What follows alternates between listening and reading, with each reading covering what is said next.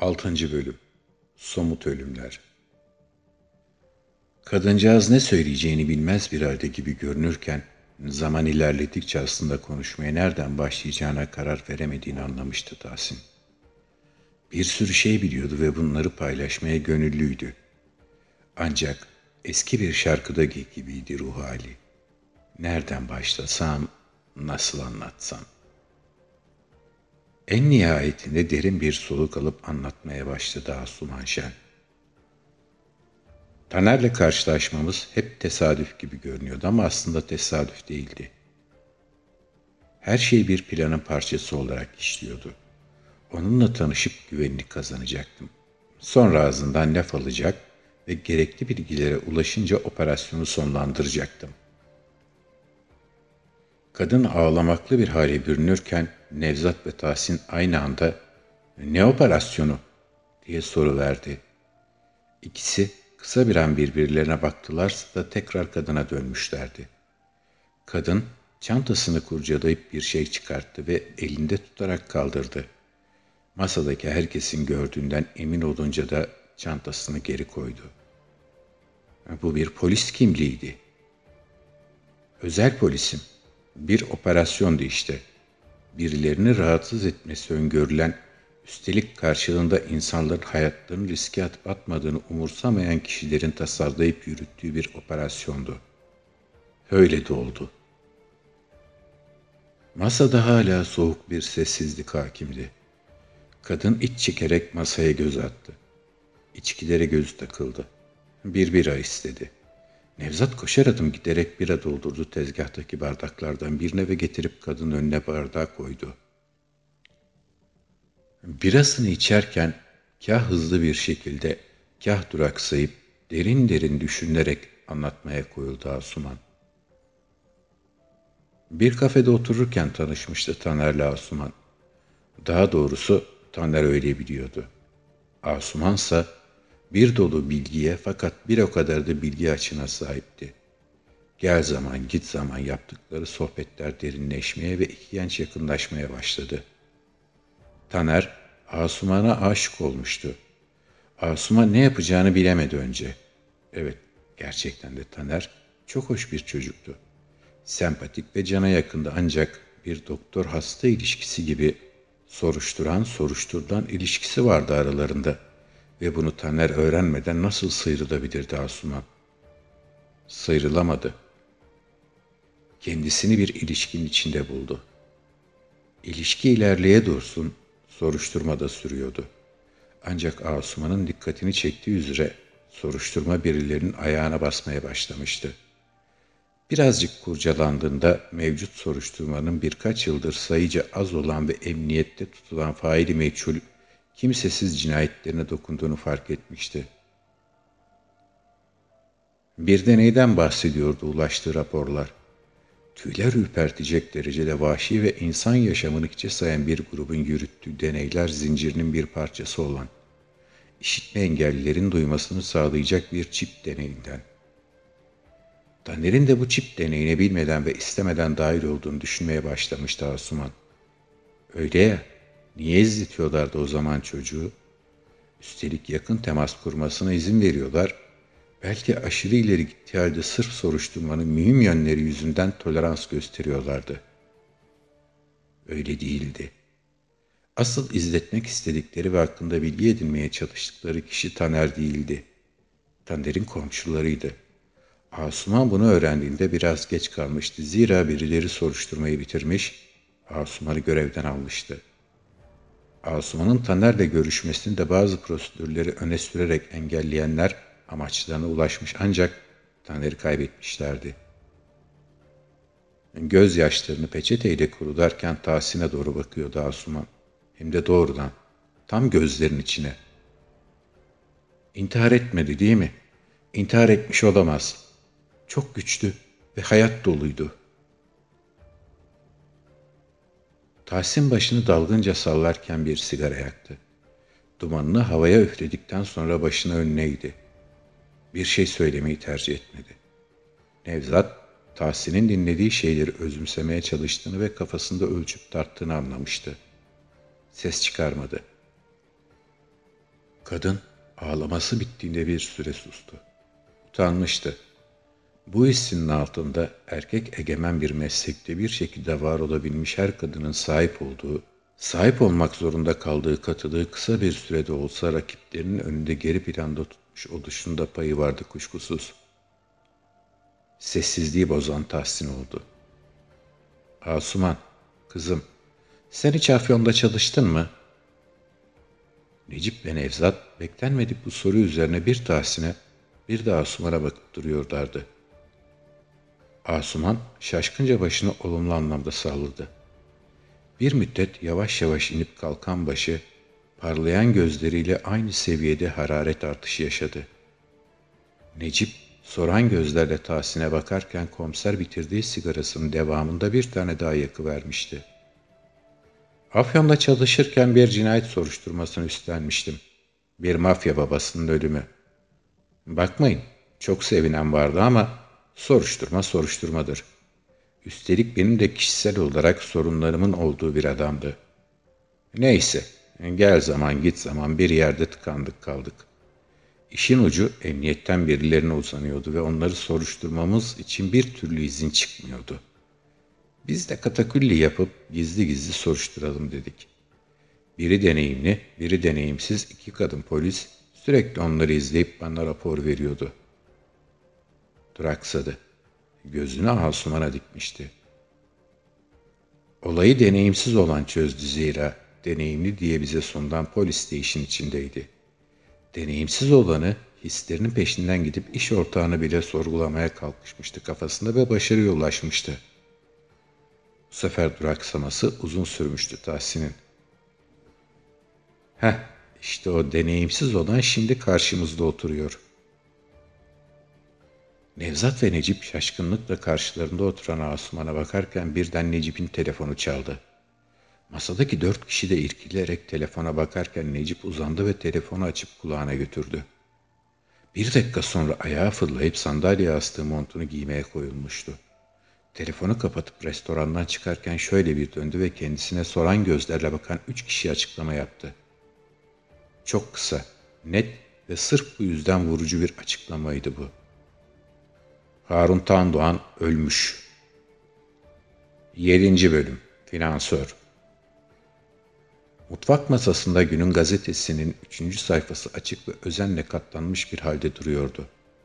Birisi okumuş, bir haberde takılmış ve tekrar okumak için o kısmı göz menzilinde tutmak için gazeteyi düzgünce katlayıp masada bırakmış gibiydi. Mutfaktaki eski model radyoda nostaljik bir şarkı çalıyordu. Bir dakika sonrasında ise elini yüzünü yıkamış bir şekilde mutfağa giren adamın radyodaki şarkı eşlik eden sesi doldu odaya. Hemen hemen aynı saniyelerde metalik bir sesle suyun ısındığını müjdeliyordu. Isıtıcıdan doldurulan su önce buhar olarak odaya karıştı, sonrasında da bir kahve kokusuna devşirdi vardığını. Hızlı ve sert bir biçimde açılıp kapanan buzdolabından masaya reçel, peynir ve zeytinden ibaret bir kahvaltı menüsü uçuştu. Gazetenin sağına tıkıştırılmış gibi duran poşetten özenle çıkarılan iki poğaçada menüye eklendi. Ve son olarak birkaç saniye evvel varoluşunu ilan etmiş olan kahve masaya buyur edilmişti. Kahvaltı en az radyodaki şarkıların değişme hızı kadar süratle bitmişti. Kahve fincanında dip görünüyorken adam sırıttı, geriye aslandı ve gazeteyi önüne çekti ilgisini çeken haberi birkaç kez daha okudu. İlk mucitlerden Harun Tandoğan yangında öldü. Başlıklı haberde evinde çıkan yangından kurtarılan Harun Tandoğan'ın hastanede yaşam mücadelesini sürdüremediği bilgisi vardı. Birkaç projesinden bahseden gazete, bilinçli olarak mıdır bilinmez, çip projesine hiç değinmemişti. Bir sigara yakan adam başını kaşırken pakette kalan son sigarasıyla göz göze geldi. Sabahın köründe yürüyüşe çıkmışken aldığı poğaça ve gazete haricinde dışarı çıkmak istemiyordu esasen. Canı sıkkındı, ümitsizdi. Depresyonun arifesindeydi. Gazetedeki haber daha da pekiştirmişti bu keyifsizliğini. Adam İstanbul cinayet masasında çalışmadan önce Manisa, Afyon ve Ankara'da görev yapmıştı. Gittiği yerlerde fazla sevilmemesinin sebepleri vardı. Ama şu an emniyette değil de kendi evinde olmasının sebebi birilerinin adamı olmamasıydı. Komiser Tahsin belki de aylar sonra ilk kez bir günü tamamen boş geçirecekti. Kim bilir toplam kaç güne böyle başlayacaktı daha. Düşündükçe içlendi, içlendikçe of çekti. Radyodaki şarkılar gittikçe karamsarlaşıyor, komiserin gözü ikide bir habere takılıyordu. Yine de inatla masadan kalkmıyordu. Kalkmaya mecali kalmamıştı. Kolunu bile zor kaldırıyormuşçasına paketteki son sigarasını uzandı ve kahve bardağının boş olduğunu görünce duraksadı. Ayağa kalkıp düşünceli tavırlarla ilerlediği mutfakta su ısıtısına su doldurup düğmesine bastığında suyu fazla koyduğunu fark edip içlendi. Yıllardır her gün alıştığı trafik nedeniyle zorunlu tatil gününde bile gecikmeye tahammülü kalmamışa benziyordu. Tam yeni bir bardak kahvenin müjdesi olan o metalik ses duyulmuştu ki kapı çaldı. Saatin 11.30 gösterdiğini o an fark etti Tahsin. Gün boyunca saate hiç bakmadığını da aynı anda fark etmişti. Kapıya gittiğinde dışarıda duranların Nevzat ve Necip olduğunu gözetleme derinden görüp gayri ihtiyarı üstüne başına çeki düzen vermeye çalıştı. Bu çabasının komik olduğunu fark ettikten sonra gülümseyerek kapıyı açtı ve arkadaşlarını içeri buyur etti. Nevzat lokantayı sabahtan da açmamıştı. Bugünü kendisine tatil ilan etmişti. Necip ise dosyayı ilgilendiren Harun Tandoğan ölümüyle ilgili araştırma yapacağını belirtip bürodan ayrılmıştı. Ayak altında olmasını istemediklerinden ötürü kimse ses çıkarmamıştı. İkiliyi içeri buyur eden Tahsin, oturma odasına geçmelerini işaret ettikten sonra mutfağa kahve koymaya doğru yönelmişti ki, Necip eline bir poşet tutuşturdu. İçinde bir karton sigara olan poşeti görünce kendisini sanki tutukluymuş da ziyaretine gelinmiş gibi hissetti komiser. Hoş, içinde bulunduğu zorunlu süresiz iznin de bundan bir farkı yoktu ya. Yine de gülümsedi. Sabahtan beri düşünceleri ve hayat arasındaki uyumsuzluklar birer birer Tetris oyununun parçaları gibi yerli yerine oturuyordu. Fazladan ısınmış su ve biten sigarasının yarattığı keşmekeş hemencecik düzelmişti. Bir sigara çıkarttıktan sonra koyduğu kahvelerle birlikte oturma odasına geçti komiser. Nevzat ve Necip'i hararetli bir şekilde konuşurken buldu. Bir dakika geçmeden tartışma konusunun o hafta sonu oynanmış olan derb maç olduğunu anladı. Futbolu sadece arkadaşlarıyla dalga geçeceği zaman takip eden birisi olarak tartışmaya müdahil olmayıp kahvesini içmeyi tercih etti. Havanın ne kadar açık olduğunu fakat içinden hiç dışarı çıkma isteğinin gelmediğini şaşırarak fark etti. O ki hava kötü de olsa, güzel de olsa tadını çıkarmayı bilen birisi olarak tanınırdı. İçini belli belirsiz çekerek kahvesini içmeyi sürdürürken kendisine seslendiklerini fark etti. Necip bir süre seslendikten sonra cevap alamadığı için şaşırarak Nevzat'a dönmüştü ki, Tahsin düşüncelerinden sıyrıldı. Efendim gözüm.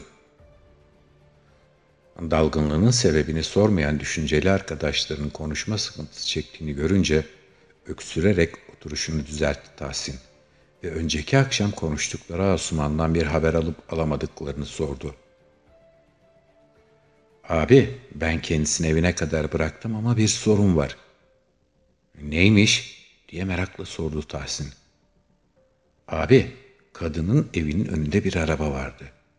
O arabayı görünce biraz panik oldu ve birkaç sokak ötede inmek istedi. Ben de bir şey demedim. Ancak sonra kendi evime giderken arabayı benim peşimde gördüm. Tahsin geri yaslanarak düşünmeye koyuldu. İşin içinden çıkamıyordu. Dalgınca ayağa kalkarken sehpaya çarptı. O sarsıntıyla kahve bardağı devrildi. Necip'le birlikte hızlıca atılmalarına karşın bardağı tutamadılar ve yere düştü. Tam o anda telefonu çalmaya başlayınca delirecek gibi oldu Tahsin. Sabahtan bu yana birbirini takip eden reaksiyonlar yaşamaktan kafası karman çorman olmuştu. Yerdeki bardağa baktı. Telefonu çalmakta inat ederken sadece ağız kısmının hafifçe çatladığını görüp sevindi. Kahveyi ne ara bitirdiğini hatırlamıyordu bile. Dalgınca masadaki telefonu eline alıp açtı. Komiser, siz misiniz? Tanımadığı bir sesle karşılaşınca istemsizce ekranı gözün önüne getirdi ve tanımadığı bir numara gördü. Temkinli bir şekilde cevaplamakta fayda gördü. Buyurun benim.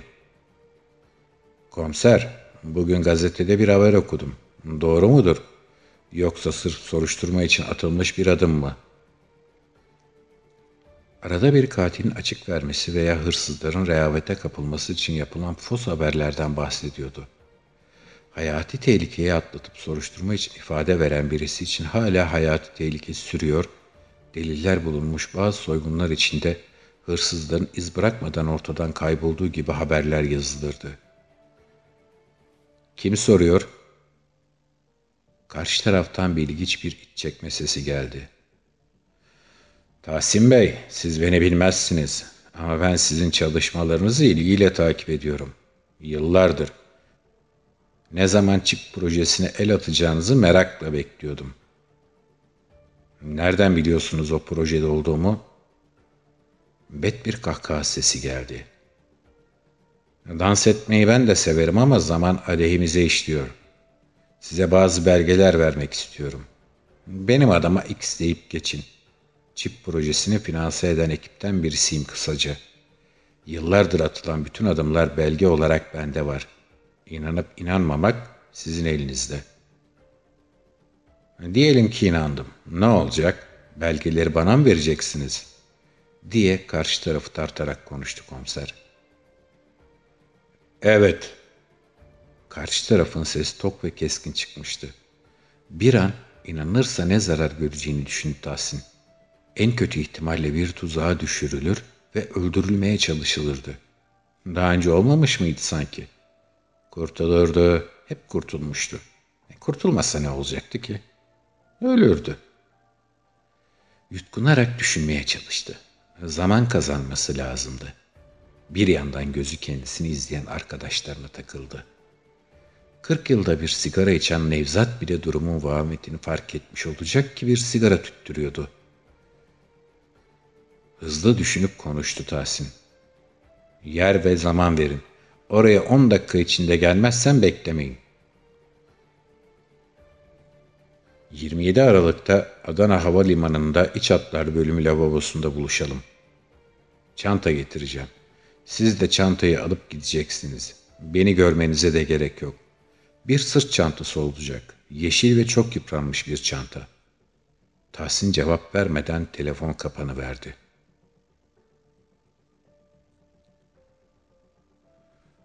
8. Bölüm Kaza Yolculukların kısa veya uzun olup olmaması çok önemli değildir. İnsanı yolculuğa iten ana kavram, değişiklik isteğinin yanı sıra ölümcül önem taşıyan şahsi eşyalarını ne kadar küçük bir bavula sığdırdığı tatminidir. Metalaştırılmış yaşantılarından kaçmak isteyenler, eşyaların insanları satın aldığını bilenler bayılır bu yolculuklara.'' Ancak Tahsin'in yolculuğu bundan biraz farklıydı. Sapından tuttu spor valizi taksiden çekip çıkarırken pek bir şey düşünmemesinden belliydi. İçinde hiçbir eşya yoktu neredeyse. Adana'ya gidiyordu. Havaalanında kendisi için bırakılacak bir çantayı almaya. Bu buluşmanın bir tuzak olduğu şüphesine binaen çantanın içindekileri valize aktarıp öyle dönmeyi planlamıştı. Havaalanına geç kalmıştı. Koştura koştura geçtiği tüm kontrol yerlerine rağmen camdan kapıya vardığında kapı kapanmış ve uçağın kalkışı için yapılan tüm anonslar çoktan bitmişti. Komiser Tahsin kapıya elini dayadı, gözlerini kapadı. Yapılacak tek bir şey kalmıştı. Diğer havaalanına gitmek uzun süreceğinden ilk otobüste Adana'ya gitmek. Bu sefer biraz daha yavaş ama yine de acelece olarak nitelendirilebilecek adımlarla havaalanından çıktı. Metroya binmeyi tercih etti zira taksiye yeterince para ödemişti uçağa yetişmeye çalışırken. Metro sarsılarak kalktığında ilk duraktan binmiş olmasının ödülü olarak iki kişilik koltuğa tek başına kaykıldı Tahsin. Bir yandan dalgınca etrafına bakınıyordu. Karşı koltuğunda oturan bir anne, baba, çocuk üçlüsü dikkatini çekti komiserin. Klasik bir ataerkili anlayış hakim ailede. Çocuk sürekli bağırıyor, çağırıyor, atlıyor, zıplıyordu. Ancak babanın zerre umrunda değildi. Anne ise çocuğu zapt etmeye çalışıyor ancak bunda çok başarılı olamıyordu. En sonunda baba bir şeylerle uğraştığı cep telefonundan başını kaldırdı ve hem anneyi hem çocuğu azarlayıp tekrar cep telefonun ekranına gömüldü. Başka bir köşede bir adam tek başına oturuyordu. Boş yerler olmasına rağmen toplu taşıma taşıtlarında ayakta gidenler hep ilgisini çekmişti komiserin. Neden böyle yaparlardı? İki ihtimal var. Birincisi çok yakın bir durakta ineceklerse, ikincisi ise kendilerinden yaşça büyüklere yer vermeyi düşünüyorlarsa otur kalk yapmamak için. Başka bir şey gelmiyordu komiserin aklına. E neyse ki etrafı izleyen çatlak bir adam imaj çizmesine yetmeyecek kadar kısıtlı bir süre sonunda metronun otogarı anons eden durağına varmışlardı ki komiser Tahsin elindeki valiziyle apar topar perona indi. Uzun yıllar önce ilk kez geldiği Esenler otogarının hemen hemen hiç değişmemesine şaşardı Tahsin. Sürekli bekleyenler, yolcular, sokak satıcıları doluydu otogar ve mütemadiyen bilet satışı girişimleriyle karşılaşıyordu insan. ''Abi Adıyaman mı?'' diye sordu bir adam. Pek düşünmeden başını olumsuz anlamda salladı Tahsin. Gözüyle sağa sola bakarken kendisini birkaç saniye önce geçmiş ve sigarasını yakmak için durmuş adama dikkat kesildi. Adamı metroda ayakta dururken görmüştü. Havaalanı ve otogar arasının boş binilen metroda ayakta gidilecek bir mesafe olmadığını aklının bir kenarına yazdı Tahsin. Adam ağır aksak yürümeye koyulunca ayakkabısındaki fiyat etiketinin sökülmediğini gördü ve o an gözünün önüne başka bir sahne geldi komiserin. Uçağı kaçırmış. Koşturmacadan yorulmuş bir halde yürüyen merdivende dururken sol taraftan geçip birkaç basamak üstte duran ve dönüp hafifçe arkasına bakarken kendisine gözü takılan bir adam. Tesadüftür diye içinden geçirir Tahsin. Ancak tedbirli olmakta fayda görenlerdendi. Al Capone olan kişisel hayranlığı mesleğiyle tezat dursa da onun söylediği bir sözü kulak arkası etmezdi pek. Bir adamı sabah gördüğümde bu tesadüftür. Öğlen aynı adamı bir daha görürsem kuş kullanırım. Akşam karşılaştığımızda onu vururum. Tesadüflere inanmam. Elbette ki adamı çekip vuracak değildi. En azından aynı hatayı bir kez daha yapmazdı. İç çekerek göz ucuyla süzdüğü adamı da menzilinde tutmaya çalışıp otobüs firmalarını incelemeye koyuldu. Adamın sigarasını yere atarken kendisine doğru kaçamak bir bakış attığını gördüğü an Bursa menşeli bir firmaya dalıverdi Tahsin. Arka tarafında da bir kapısı vardı ve otobüslerin duraksadığı kısma geçiyordu. Hızlı adımlarla ilerlerken hem arkasına hem de otobüs firmalarına bakıyordu. Adana'ya giden bir şirket bulunca hemencecik yazıhanesine dalıverdi. İçeri girerken arkasından gelmediğine emin olmuştu meçhul adamın. Ancak içerideki gişelerin hemen karşısında yer alan koltuklarda oturup bacak bacak üstüne atmış ve kendisine doğru bakan aynı adamı görünce ince bir küfür savurdu içinden. Adana'ya gideceğini zaten biliyordu. Ne yapması gerektiğini kafasında tartarken gişelere yanaştı. İki saat sonra kalkacak olan otobüse bir bilet aldı. Tam geri dönerken adamın da yerinden kalkıp gişelere yanaştığını fark edince aldığı koltuğun yanındaki koltuğun da biletini almak için görevliye döndü. Kendisi gişeden ayrılırken adamın da aynı otobüse bir bilet aldığını duydu. Çip projesini soruştururken birilerinin kuyruğuna basmıştı. Sağlam basmıştı hem de.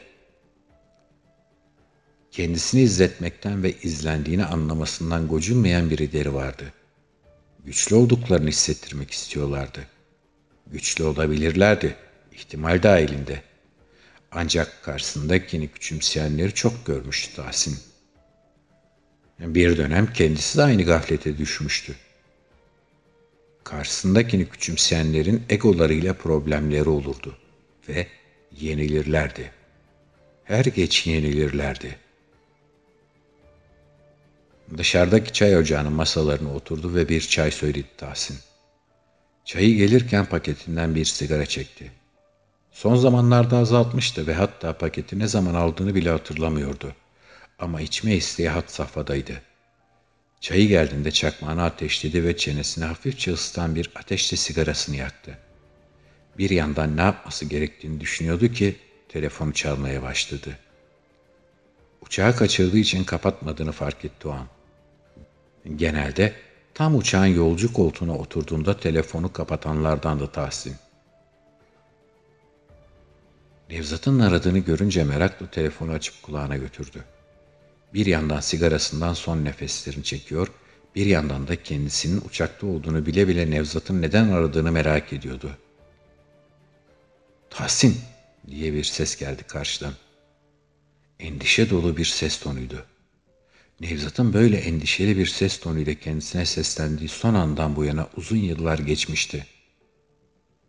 Buyurun benim diyerek bıyık altından gülerek cevap verdi Tahsin. Bırak şimdi şakayı her neredeysen haberleri açsana çabuk diye bağırdı Nevzat. Bir süre duraksadıktan sonra da ekledi. Say neredesin sen? Sorma otogardayım. Şansıma tüküreyim uçağı kaçırdım. Diye homurdanarak Nevzat'ın talebini karşılamak üzere televizyona açık olan bir lokanta bulmak üzere otogarın içine daldı. Önce bir haberlere bak sonra tükür diye gülerek söylendi Nevzat. Birkaç metre sonra aile lokantası ibaresinin nişane gibi camına işlemiş bir lokantaya dalmıştı Tahsin. Garsonları ve müşterileri televizyona kilitlenmiş bir şekilde bulunca şaşırdı. Dikkat kesilip televizyona gözünü dikti. Ekranda son dakika yazısı gümbür gümbür akıyordu sağdan sola ve arka planda bir enkaz vardı. Öndeki muhabir harıl harıl bir şeyler anlatıyordu. Ancak ses kısık olduğu için lokantadakiler bu sözlerden mahrum kalıyordu. Ancak son dakika bantın altında akan yazıyı okuyarak haber içeriğine ulaşma şerefine erişiyorlardı. İstanbul'dan Adana'ya uçan YZ 567 sefer sayılı uçak neden düştü? Tahsin duraksadı. Yazıyı birkaç kez okuduktan sonra her şeyden emin olabilmişti. Uçak düşmüştü. Bineceği uçak. Kaçırdığı uçak. Nevzat diye seslendi yeri kısık bir sesle. Ne şanslı adamsın lan Tahsin, hep dört ayak diye güleç bir sesle cevap verdi Nevzat. Bırak şimdi makarayı, takip ediliyorum Nevzat diye ciddi anlamda endişelendiğini gizleyemediği bir sesle konuşmayı sürdürdü Tahsin. Ne? Ne diyorsun? Şüphelerini kısaca anlattıktan sonra lokantadan çıkmak için döndü ve duraksadı. Göz göze geldi. Gene aynı adam. Şüphelerini kısaca anlattıktan sonra lokantadan çıkmak için döndü ve duraksadı. Göz göze geldi gene aynı adamla. Sinirleri alt üst olmak üzereydi ki duraksadığını fark eden Nevzat'ın sesiyle kendisine geldi. Adamla karşılaştığını anlatmıştı ve arkadaşının sinirli yapısını bildiğinden ötürü sakinleştirmeye çalışıyordu.